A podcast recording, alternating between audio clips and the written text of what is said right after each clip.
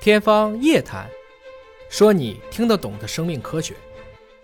好，朋友们，大家好，我们又见面了。我们今天是来到了上海，那么为您请到了两位重量级的嘉宾。我们今天聊的话题呢，是跟肺癌相关的防治的知识啊。那么两位嘉宾，首先为您隆重介绍周彩存教授，周教授你好。你好，还要为大家介绍的是武春燕教授，吴教授你好。张老师好。那么今天我们还是做了一些系列的小调查，是网友的一些投票。我们看看下一个小调查是肺癌患者做基因检测是过度诊疗吗？哇，这是指患者哦，不是健康人群。那么患者百分之五十四点四七的认为是过度诊疗啊，百分之四十五点五三的人认为不是。那么这一点就请周教授您给说一说了。我想呃肺癌呢，嗯、现在治疗的进步就是取决于什么？基因的检测，嗯，我们找到了什么驱动基因，嗯，也就是肿瘤发生发展的什么关键基因，嗯，我这样把这个基因找到了，啊，我给病人用靶向治疗，那病人的疗效就非常好，嗯，啊，可以我们可以看到长生存，啊，治疗呢安全，在口服药物就行了，但在家里面很方便，嗯。所以呢，这个现在所有指南告诉我们，一定要做基因检测。所以不但做基因检测的关键是什么？要拿标本的。嗯。做一个晚期肺癌到医院来住院了，哎，我就经常埋怨。嗯。哎，你又给我做气管镜，嗯，又要做穿刺，又要做什么什么检查？为什么？嗯。主要是拿标本的做基因检测，送给病理科。嗯嗯。这同样也是前面那样一句话。你不能说你长得漂亮，你就有基因有突变了。嗯，那不一定呢。这个也是要送到病理科来做做基因检测。哦所以呢，这一点很关键。所以基因检测已经成为我们晚期肺癌的第一个什么体检。嗯。啊，诊断之前一定要搞清楚，你是哪种癌，有哪种基因改变，能不能用靶向？能用靶向，先用靶向。假如不能用靶向了，我们再考虑好，嗯，是加免疫加化疗这样的一个治疗规范啊，这是我们所有自然都这么说的，嗯，所以做基因检测绝对是应该做的，嗯，做基因检测的关键重的关键是什么？做活检拿标本，嗯，不能够说抽点血就做吗？就是一定是要拿到那个肿瘤的组织吗？对，拿组织很重要，嗯，我想我们主持人啊，你是上海人，嗯嗯嗯嗯，阿拉不是上海人，你是广州人，所以广州人吃饭第一次上来什么是汤啊，是煲汤吗？对对，那煲汤有什么特征呢？啊，刚上来汤肯定是比较淡的，嗯，烧到最后什么，嗯，汤是越来越浓，有这种感觉吧？嗯嗯嗯，那就说明什么概念呢？一开始喝汤的时候，鸡肉成分很少，嗯，到了烧到最后融化开了，嗯，汤里面什么肌肉成分多了，嗯，那肺癌呢做血检呢是有可能的，嗯，假如这个肺癌呢肿瘤负荷不是很大，尽管有转移了，转移部位也不是很多，你做血检敏感性有问题。嗯，也就是说，两个病人当中，你一个人拿得到，浓度不够，浓度不够，不够。你到了晚期了，很严重了，血液里面都有很多癌细胞了，这是你在做，嗯，很容易查得到。所以血检最大的问题呢是敏感性的问题。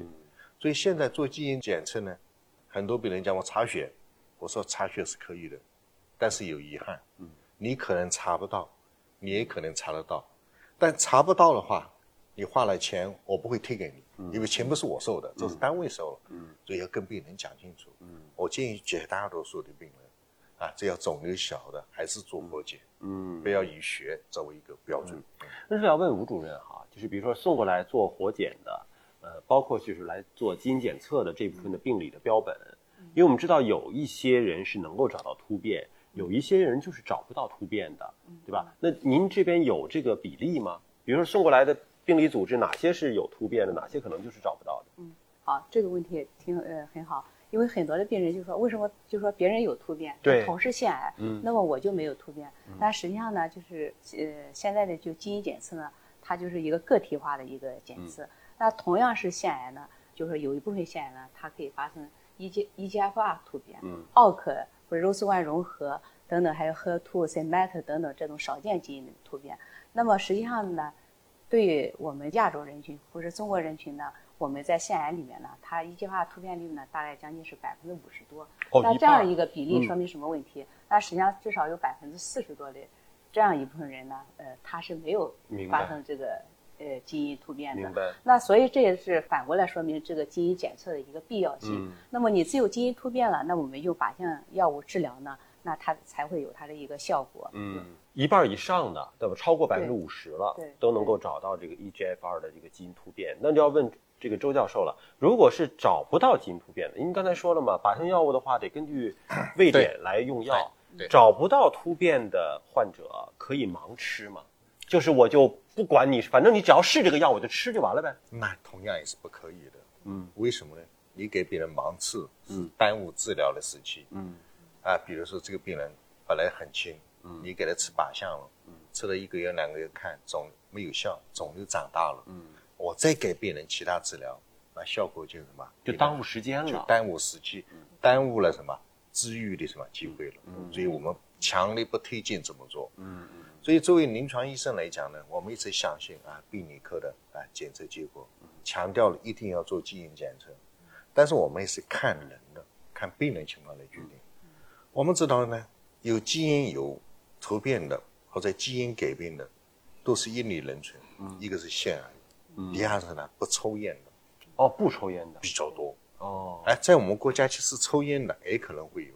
嗯。假如一个人是肺鳞癌，嗯，又是很烟呛很多，小细胞肺癌也是抽烟很多年，嗯。这种不要查，查基本也查不到。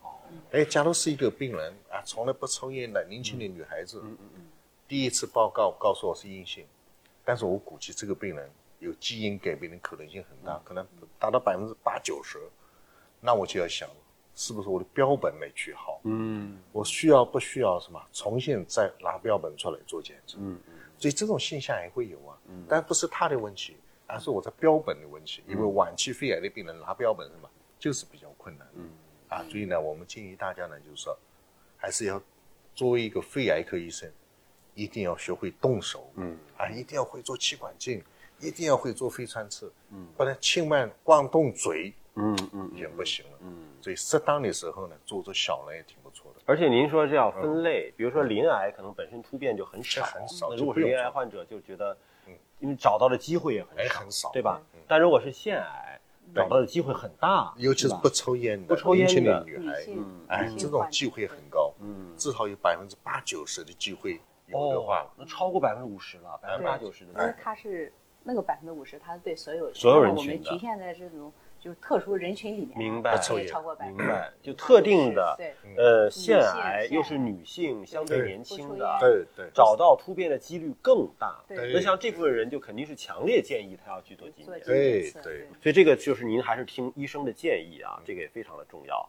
呃，体检筛查肺癌哪种方法靠谱？哎，咱们先看那个投票率最高的，呵 呵去年投票最高的是 X 光，而今年就变了。今年的投票最高的就是胸部的 CT 了，说明我们这个科普工作还是有进展啊。对大家的认知，其实周教授刚才已经提到了，X 光以前看的是结核呀，看一些其他的，但是真正早期发现肺部的小结节，那还是要看 CT。但是 CT 呢，这里边只是说胸部 CT，一定要低剂量低剂量螺旋 CT。螺旋是什么？